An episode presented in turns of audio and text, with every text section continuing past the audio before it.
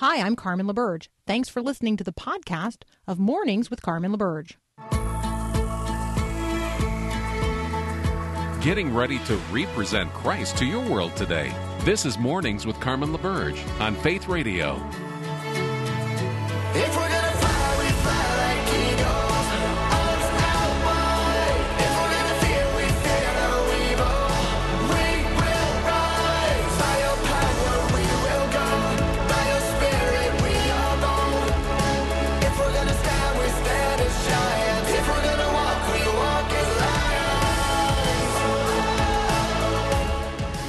Well, good morning. Um, we're going to start off with some serious news this morning, and I, I think that on these fronts, uh, both here in the United States and around the world, I'm simply going to remind us to pray the news. We haven't um, we haven't talked about that recently, but there are many times, a myriad of occasions, upon which really and I want to say all we can do, but all we can do is pray the news, and that is a lot, and that is enough. God's grace is sufficient um, for addressing even these kinds of concerns.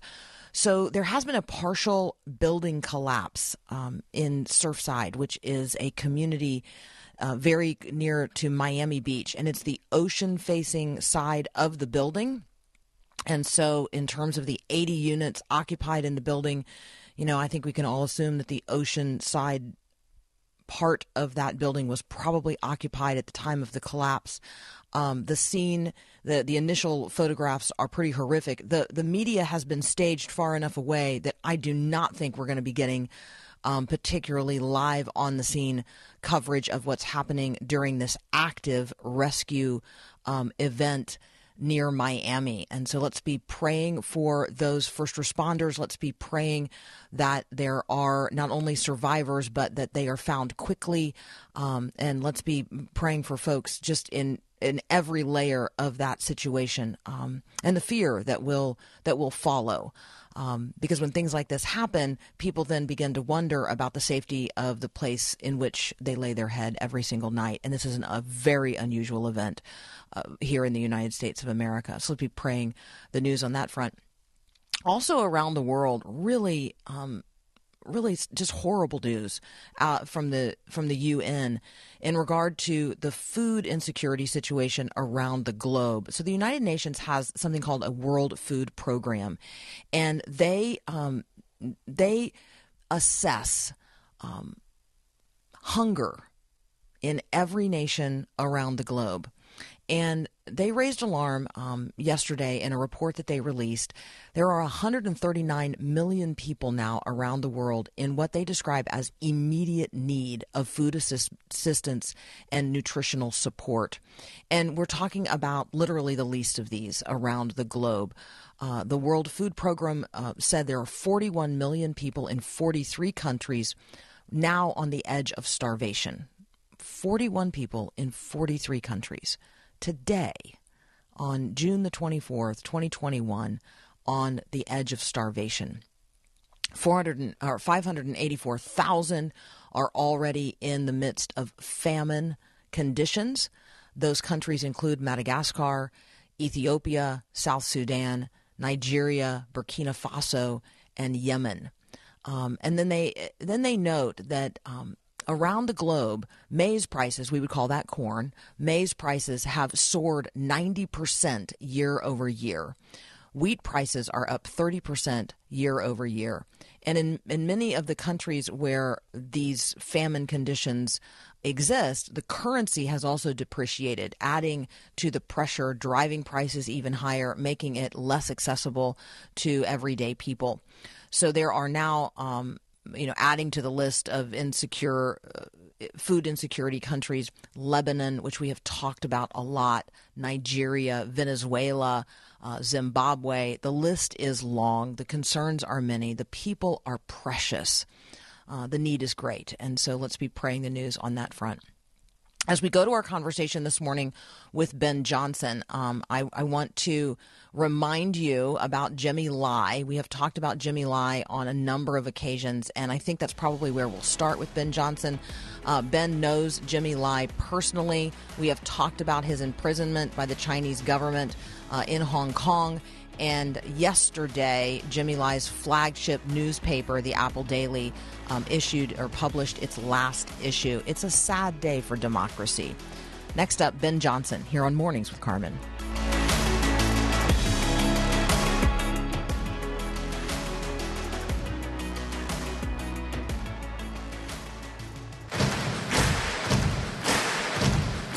This is my right,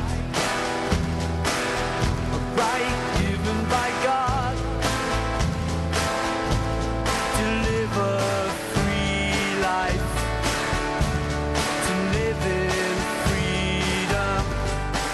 Ben Johnson is a media reporter at the Daily Wire. You can find him on Twitter at The Rights Writer. Ben, welcome back. Welcome back to you, Carmen. Good to talk to you again. you. Thank you. Thank you for holding down the fort and uh, keeping Peter company the last couple of weeks. I appreciate it. Well, it's always good to talk to him and always good to talk to you as well. So uh, it's a sad day for um, democracy, uh, particularly in Hong Kong. We are reading that the Apple Daily announced on Wednesday it was closing under the intense pressure from the Chinese government. Um, the assets of the company had been frozen. Uh, several of its editors had been uh, ar- arrested, and we have talked about Jimmy Lai. Um, give us an update here on what I think is now going to be the obituary issue uh, of the daily of the Apple Daily. Yeah, Apple Daily is basically the one newspaper in Hong Kong that wasn't afraid to tell the truth about China. Uh, it was founded by someone who fled mainland China when he was 12 years old as a stowaway, Jimmy Lai, became a billionaire in another industry, and after Tiananmen Square, he realized that uh, the the rights and the privileges, the freedoms that Hong Kong inherited because of its heritage uh, as a former British colony, were under threat. After it had been turned back over to China in 1997, he founded a newspaper that told the truth. And that was too much for China to allow. So they passed a national security law that cracks down on Hong Kong.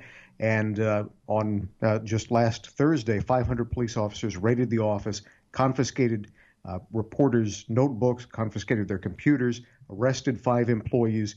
And as you said, they froze all of their assets, so they had no ability to continue publishing. And they said it was, of course, as part of this criminal investigation. Uh, the crime that they were charged with is, and I quote, trying to make use of journalistic work to incite foreign powers. So, in other words, journalism was their crime. They're, they were convicted of thought crime, uh, and not even convicted yet. These are people who are who are just uh, being charged. They are in prison. They've not been convicted of anything, but all of their assets have been taken away, and they've been closed by the government because of the fact that they were willing to speak up. And matter of fact, the uh, police officer in the area advised people not to share Apple Daily stories online. He said, "I would advise you not to invite suspicion that you are guilty of violating the national security law." Now, this is chilling. I mean, uh, this could be the Daily Wire. This could be Faith Radio Network. It could be your local newspaper.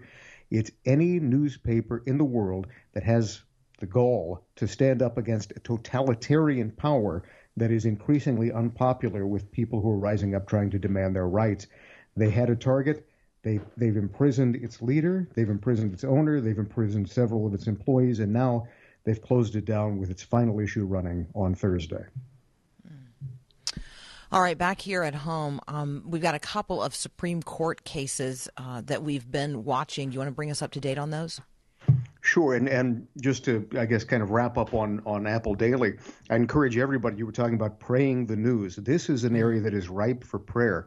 I tell everyone, first of all, China has 120 million Christians on paper, and by the end of this decade, it could be the world's largest, most populous Christian nation with a communist government, which means the body of Christ is suffering. So pray for the suffering body of Christ. Pray for the free publication of the truth pray for the fall of communism in China and the spread of the gospel, that uh, that the Chinese Communist Party be replaced by the reign of Christ. That would be what I would ask for.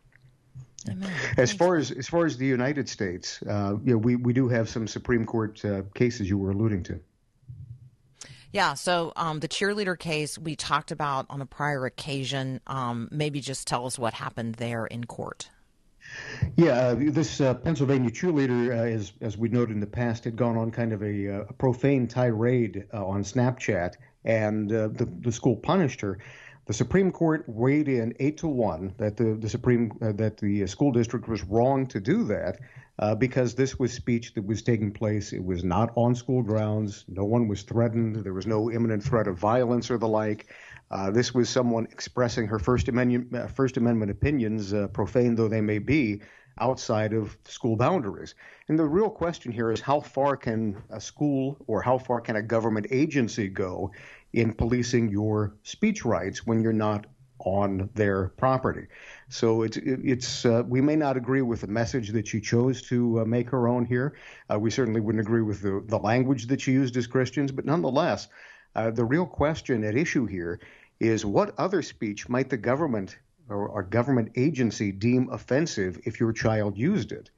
So it may be the exact wording in this case is profane, but uh, there are also some school districts that have a great deal of, uh, of problem with people expressing their point of view on certain what are considered hot button issues like gender identity or, or sexual morality.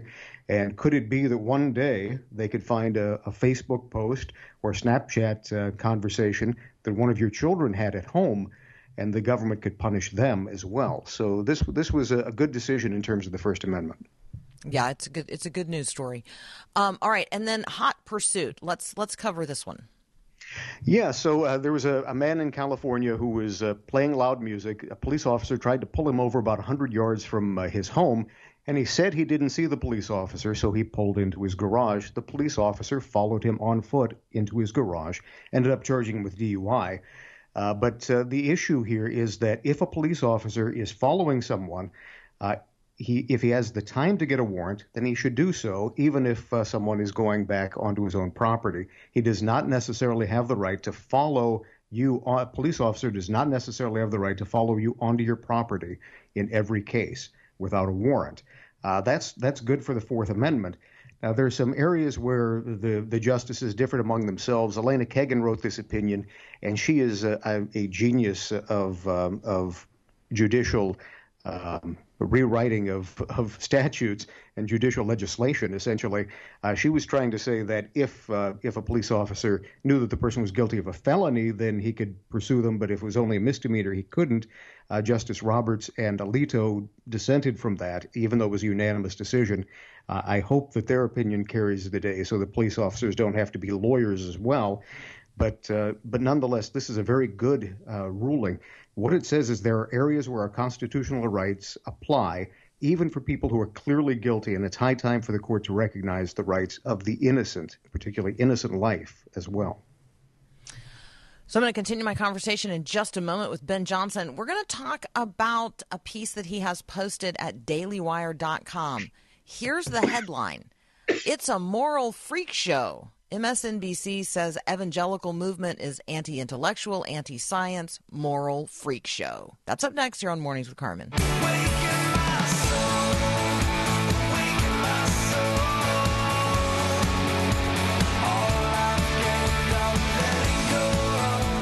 right, continuing my conversation with Ben Johnson this morning, we're going to tee up a, uh, an article that Ben has posted at dailywire.com. Um, what, Ben, what happened um, on MSNBC's Morning Joe, and why are we talking about it today? Well, on Morning Joe, they had a seven member panel discuss the evangelical church. And of course, they were talking about the, uh, particularly the Southern Baptist Convention and its annual meeting, but uh, where, where Ed Litton was elected, but also uh, talking about the upcoming document, uh, teaching document that's going to be promulgated by the Catholic bishops in this country about worthiness to receive communion, and particularly if you are a politician who's in favor of abortion, that you should not be receiving communion. And if someone who, uh, like the president, comes forward to receive communion, that uh, they may say that bishops and priests should not give him communion because he's in grave sin. So that's uh, that's the the background for this. They had seven people come together, including our, our old friend David French, uh, all of whom proclaimed in various ways that the evangelical church, particularly, and most Christians in general, are filled with anger, hatred, uh, feelings of inferiority and their inferiority complex, and they have turned their churches, quote, into a moral freak show.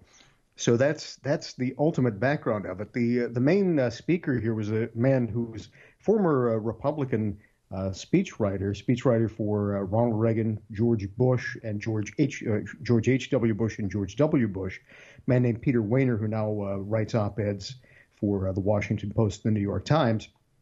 He said that, and this is a quote: "A lot of people in the Christian faith have been roiled by grievances and anger, feelings of dishonor by the elite culture. Uh, some of that has been warranted, much of it has not." So uh, there's an almost existential fear of people on the Christian right of the progressive left, uh, and that uh, fundamentalism has overtaken evangelicalism. And this is sort of the money quote. Now that he said that all evangelicals are fundamentalists, here's what he says fundamentalism is. He said it's characterized by a legalistic spirit, an anti intellectual approach, an anti science approach, and a Manichaean view of the world divided between children of light and children of darkness. Now, anyone who's conversant with First John would recognize that second, uh, that last bit about children of light and children of darkness. But uh, in in our understanding, there are children of light and children of darkness. It's up to us to determine which we are, and we choose that every moment, day by day. This, uh, if this kind of a panel were convened about any other religion, uh, there would be howls of outrage. Their sponsors would be contacted, and they would cancel their participation on the network this kind of anti religious bigotry would not be allowed to take place for any other religion other than perhaps Judaism. It's disgusting that this is allowed to take place on a major network. Yeah, and some of the people engaged in the conversation, I got to tell you, um, surprised me in terms of the spirit in which they um, they participated. Because I have heard them speak, including here on this program, um, in other environments with a, a much more tempered tone. And so I do think that it's a good reminder to each of us and all of us to speak accurately in every environment, not just playing to a particular audience at a particular time, which is, I suspect, a little bit of what was going on here. I think if, you know, if personally pressed, I have a hard time imagining that Peter Wehner specifically, but the panel uh, writ large would actually say, oh, yeah, we think that evangelicals are a moral freak show. They are evangelicals. Like, if pressed, I mean, that's their, that's who they are. So it's, I think it's a, um, it's a conversation that needs to be had because we should have, we should be treating one another appropriately in every environment and not mischaracterizing one another. Um, just because we think, well, this particular audience, let's say MSNBC, is going to sort of giggle at that uh, characterization. Yes, and I think you're right. A lot of them are playing the audience. It's, it's hard to tell if someone's selling out or buying in. And in this case, uh, you know, there's there's a, a, an audience obviously that uh, believes the the very worst about evangelicals, who are overwhelmingly secular, don't know any evangelicals, and only know the caricature that goes back five or six decades of Christians in this country, at least, uh, perhaps back to Inherit the Wind, but certainly Elmer Gantry and all of those kinds of stereotypes that that we are all of the things that uh, that uh, they are saying that we are, and in reality. Uh, if you go into this church, these are people who will show up in the middle of a disaster. These are people who will show up and, and hold your hand in the middle of the night or hold the hand of the dying. These are people who will be there to comfort you and care for you in the worst moments of your life and give you something to hope for for the best moments. So that's really what evangelicals are, and I'm sorry that that, con- that truth wasn't conveyed more clearly on the MSNBC. All right, you and I have a couple of minutes left. What do you want to talk about? Well, uh, first of all, it's good to have you back. I guess Thanks, that's man. that's a big one. Um, in in terms of uh, media narrative, uh, I guess there's there's been a, a, kind of a my current beat, of course, at uh, Daily Wire is covering the media. There's been a series on NBC and MSNBC this week about police, and uh, particularly uh, talking about uh, the rise in crime around the country and how police are dealing with it. And uh, because it's NBC and because of the audience that they're dealing with, they have to cover the reality of the rise in crime, the fact that I believe in uh, Portland murders have increased 800%. Uh, It's a massive spike year on year. Uh, but it's every major urban area, not just one city. Every place crime is up. And uh, it's become a political issue that uh, the left has realized they have to deal with, or they're going to lose the midterms. Uh, so they I, they say they say this as part of the series, but they've interviewed several police chiefs, and they they talked to people in Portland, and they can't understand why people in Portland are quitting the police force. They seem absolutely befuddled by it. Uh, wouldn't you, if you were under constant physical assault for a hundred days or longer, or most of a year, and uh, everyone said that you were the aggressor, you were the one at fault, and one of the one of the panelists at uh, at this uh, uh, during the discussion on MSNBC literally said the police are guilty. They are the ones at fault, instigating the violence. So even on the series that's trying to trying to cure it, trying to take care of it, uh, you end up seeing them recriminating and blaming the people who were called in. Saying the police are to blame for crimes, like saying that diet pills are to blame for weight gain. I thought for sure you were going to um, you were going to tee up a conversation about the Second Amendment and President Joe Biden's um, comments at the White House that insurrectionists would need a lot more than guns at home to take on the U.S. government because, after all, it's equipped with nuclear weapons and warplanes. And I thought, you got to be kidding. We have a sitting U.S. president basically threatening Americans um, with the use of nuclear weaponry against them should they imagine that they that they ever wanted to transform their own government. So I, I just anyway, that's not what That's- you teed that's up. a great one. maybe we could maybe we could talk about that next week. Napalm smells like victory to Joe Biden. It's crazy. Okay, I'm not probably not supposed to say that. Okay, I'm going to withhold that particular commentary. All right, uh, Ben Johnson, thank you as always so very much. We will continue our conversation about our rights uh, with the rights writer next week. You can find him at dailywire.com. We'll be right back.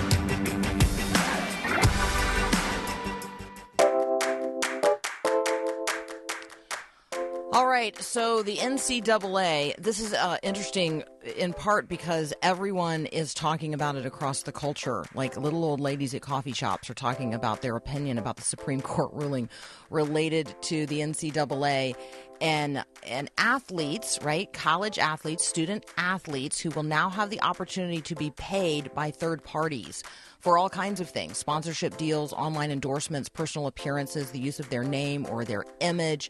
Six states Texas, Alabama, Florida, Georgia, Mississippi, and New Mexico already have laws set to go into effect July 1.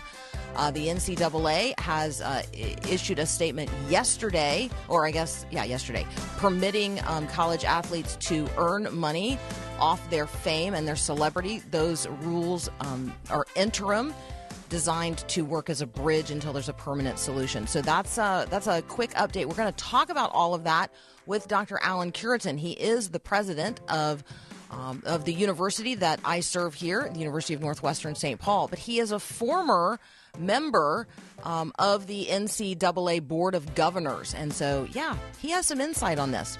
We'll be right back with Dr. Alan Cureton. Growing up, I always had a tremendous amount of respect and admiration for people in positions of authority. But kids today don't see it that way. Hi, I'm Mark Gregston with Parenting Today's Teens. Our teens have seen it all.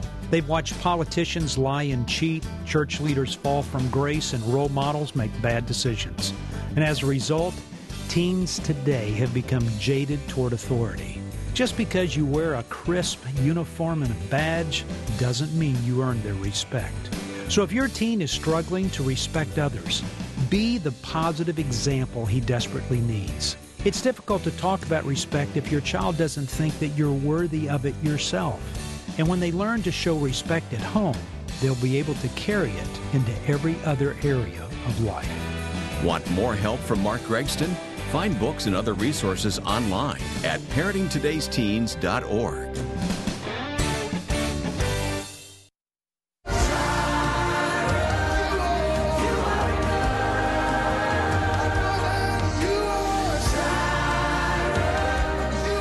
Dr. Alan Cureton joins me now. He is president of the University of Northwestern St. Paul. He also spent a number of years on the NCAA Board of Governors, on its executive committee, and on its D3 President's Council. Um, Dr. Cureton, welcome back. Hey, good morning, Carmen. How are you?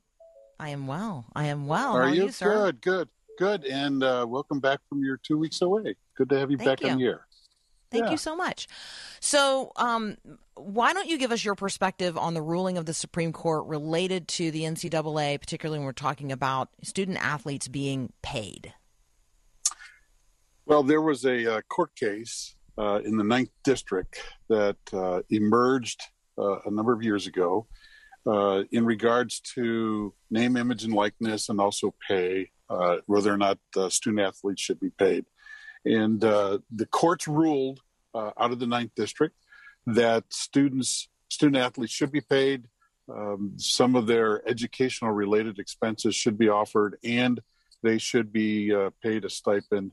The court, uh, uh, not we don't understand the rationale behind it, but they said they should get up to about five thousand dollars a month, and so the NCAA uh, pursued again the premise that we're trying to protect amateurism, trying to protect the true spirit of amateurism. Uh, took the court the case to the Supreme Court, and this is what the Supreme Court decided that that the universities are permitted, if you will, to provide educational related expenses or educational benefits. And so the decision came down in that way. It's, it wasn't about amateurism, which the newspapers are talking about it right now due to the huge amounts of uh, resources that are generated through college football and college basketball. And so uh, uh, the definition, so what the decision was, had to relate with what kind of compensation or what can the universities offer beyond, beyond tuition, room and board and books towards these student athletes. And that's what the decision was all about.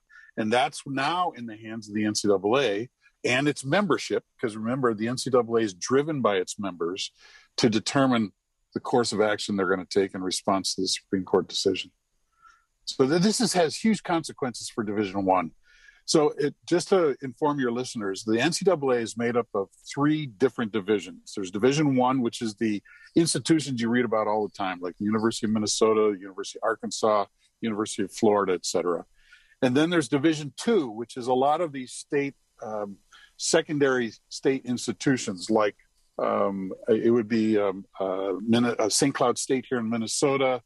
Uh, uh, it would be Central Missouri, you know that type of thing. And then you have Division Three. Division Three is mostly private colleges. About eighty percent of our membership in Division Three are private colleges, and we do not offer scholarships for student athletes. Students play for the love of the game. Uh, academics are the most important thing for a Division Three athlete, and uh, but they have an opportunity to compete at that level. Division Two does hand out scholarships, generally not full rides, but they do offer some full rides in some sports. So you've got three divisions within the NCAA. Division three makes up 40% of the membership. Division two makes up 20, and the remaining 40% comes from Division one. So the preponderance, the, the, the dominance of membership comes from Division two and Division three, but all the fixation, all the attention is on Division one because they are the ones that drive the financial resources. Now, last point I'm going to share, and then I'll I'll turn it back over to you. The NCAA has a budget of about 1.1 billion dollars. All that funding comes from the Final Four basketball tournament. So that's where the university or the association uh, generates its income. Of that income, the association will keep about 250 to 270 million to operate the three divisions, and the remaining funds, about 750 million, is turned back to the Division One members for their opportunity to turn that around and give that in the form of scholarships to their student athletes. So when we um, when we think about the NCAA, we're talking about student athletes at colleges and universities across the country in a variety of settings in all kinds of sports. However, mm-hmm. um, you rightly you know you rightly point out most of our brains um, associate the NCAA with like tier one football and basketball. Um, the games we see on television, the hundred and some thousand people packed into a stadium, um, right. and we think we think about so that's really Division One athletics that we're talking about there, and so those D one schools, um, I think part of this is like recruiting advantage. When I look at the states that have already mm-hmm. changed their laws to allow for student athletes to be compensated for the use of their name and their likeness, etc., you know, a lot of those uh, states are in the SEC or their colleges and universities mm. be represented in the Southeastern Conference. And I'm thinking to myself, what a huge recruiting advantage they now have over and against colleges and universities in states where the laws have not been changed. Uh, that's going to be true, and that's why it's going to be important for the NCAA, its membership, to determine what's what uh, compensation or what benefits may a student athlete have at all three divisions in regards to their name, image, and likeness. And yet, at the still at the same time, how do we protect this realm of what we call amateurism? And and what's really confusing now is that that the definition of a- amateurism or what we think of amateurism has just changed over time. Uh, one of the examples uh, that I like to use is that we have professional athletes now competing in the ath- Olympics. We never had that when I was, you know, in, in, in my youth. The Olympic athletes never accepted money. They did it for the love of the sport. They competed but but now you see you know shoe contracts you see you see clothing sponsorships you see that especially with track athletes or with with uh, specialty sports like volleyball or or others. So the, the whole definition of amateurism is changing. And then in division one when you get these incredible salaries that they're paying because of the revenue the revenue that these universities are receiving not only from the ncaa as far as their membership, but TV contracts because every single one of what we call the Power Five conferences. So that would be the Southeastern, like you said, the Big 12, the Big 10, the Pac 12, and uh, uh, the ACC. They all have TV contracts. And this TV money, it you know, has has made has changed the name of the game or the face of the game.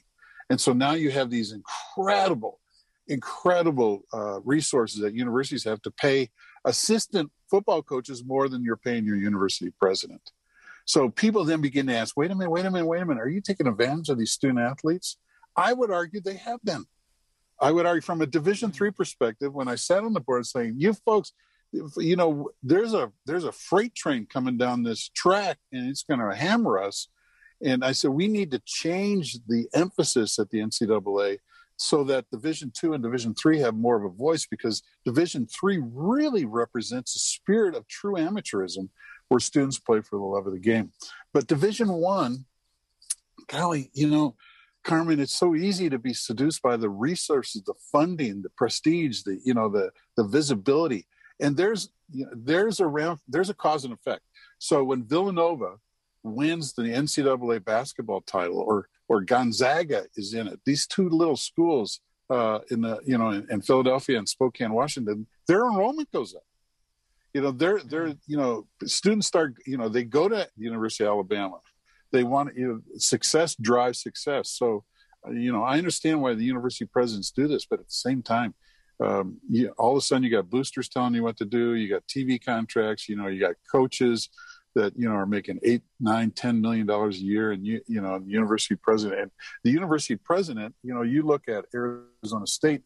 Arizona State with seventy five thousand students, they have a budget of you know, I, I assume somewhere between one two and one point four billion. You know, and the university president, you know, maybe makes you know seven hundred thousand. And you're saying to yourself, that's a lot of money for educational. Sure, it is, but who, who, you know, when you run an enterprise of 1.4 billion, you know, mm-hmm. they're the okay. So now you got coaches, right. and, and so so for the well, general coaches, public. You do have coaches being paid a lot more than university presidents oh, yeah. in some cases. Oh, yeah. I mean, like, oh, yeah. hey, Dr. Cureton, I hate to interrupt you, but we have to take a quick break. When we come back, we're going to continue our conversation. I'm talking with Dr. Alan Cureton. He is the president of the University of Northwestern St. Paul. We'll be right back. Cause I'm just a nobody, trying to tell everybody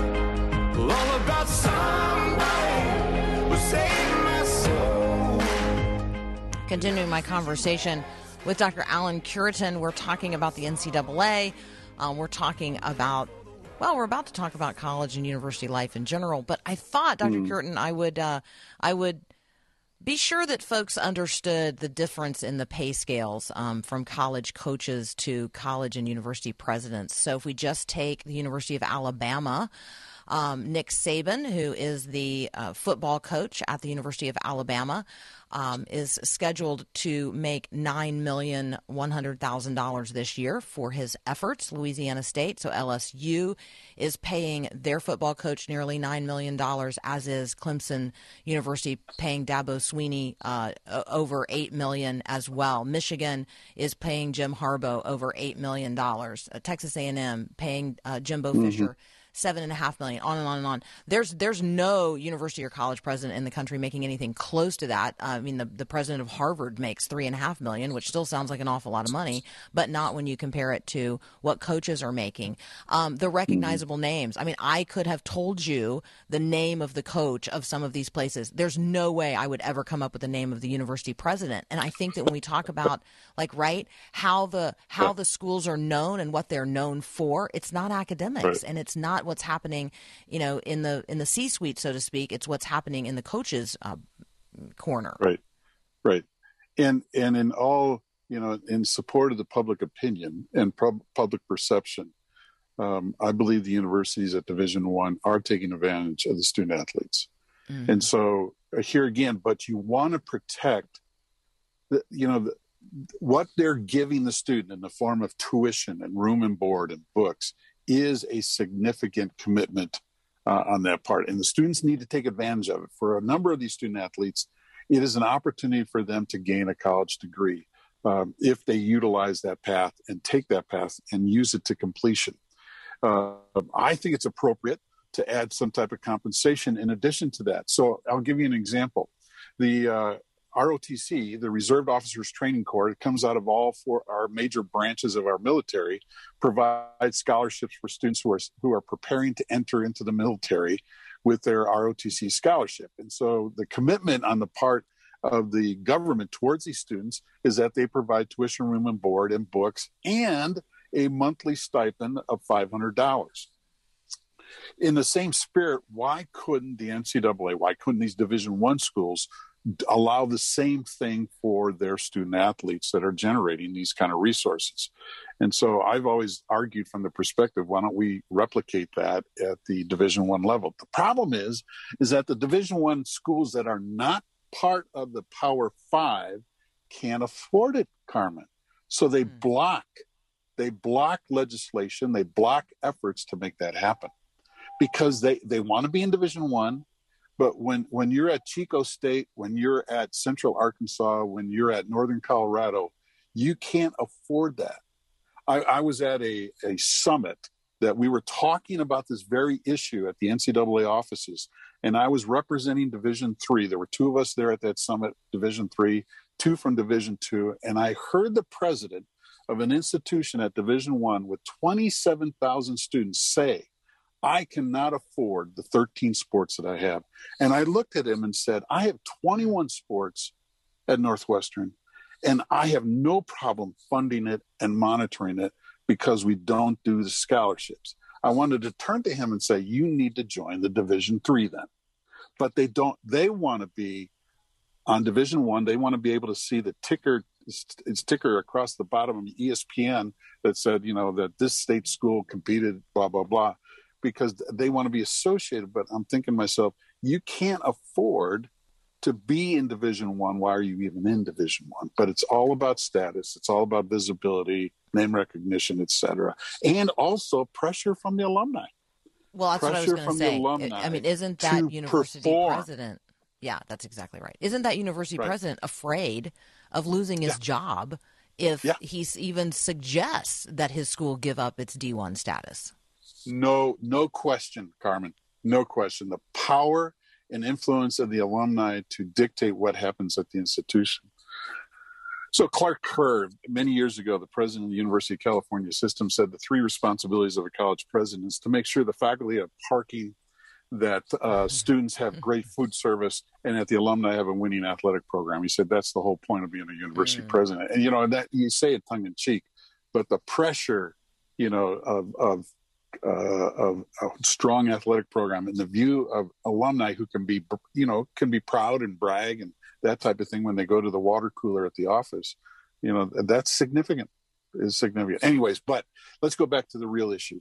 how do we how do we protect the student athlete? How do we serve the student athlete? And and how do what's fair and what's right? So this recent decision then, the Supreme Court is all about educational benefits. What what the NCAA is permitted to do. It wasn't about amateurism, even though the newspapers are saying that. It was about what can the NCAA members do in regards to educational benefits.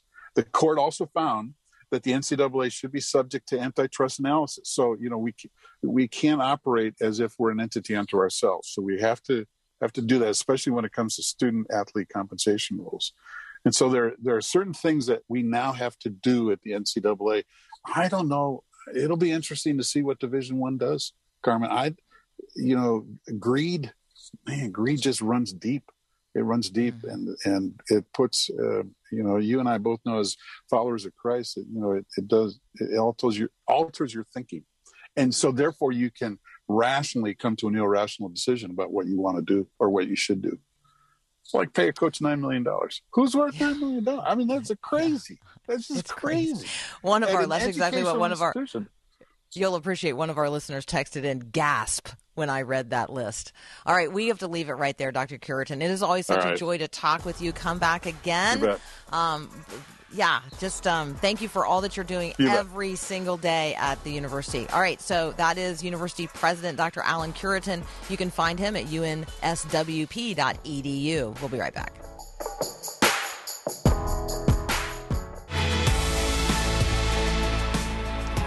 All right, we've got another hour of mornings with Carmen up next. We've got uh, our friend Peter Kapsner. Yes, we are going to um, just visit with each other about everything that's going on in the world. We're going to talk about tithing. I know that sounds crazy. Um, you know that it's a thing. Come to find out, that's actually a surprise to people in the culture that tithing is a thing. And then Christine Kane is going to join us. We're going to talk about her brand new book. How Did I Get Here? So that is what's coming up in the next hour.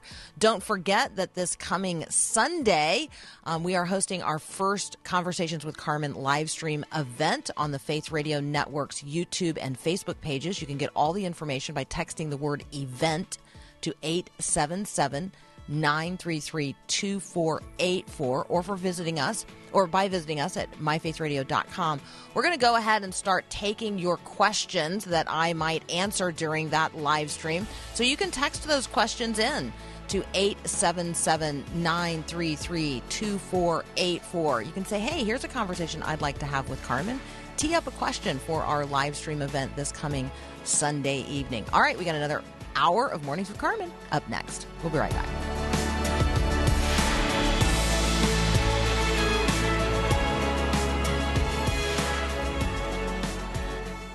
Thanks for listening to this podcast of Mornings with Carmen LaBerge from Faith Radio. If you haven't, you can subscribe to automatically receive the podcast through iTunes or the Google Play Music app. That way, you never miss an episode. It's also available anytime at myfaithradio.com.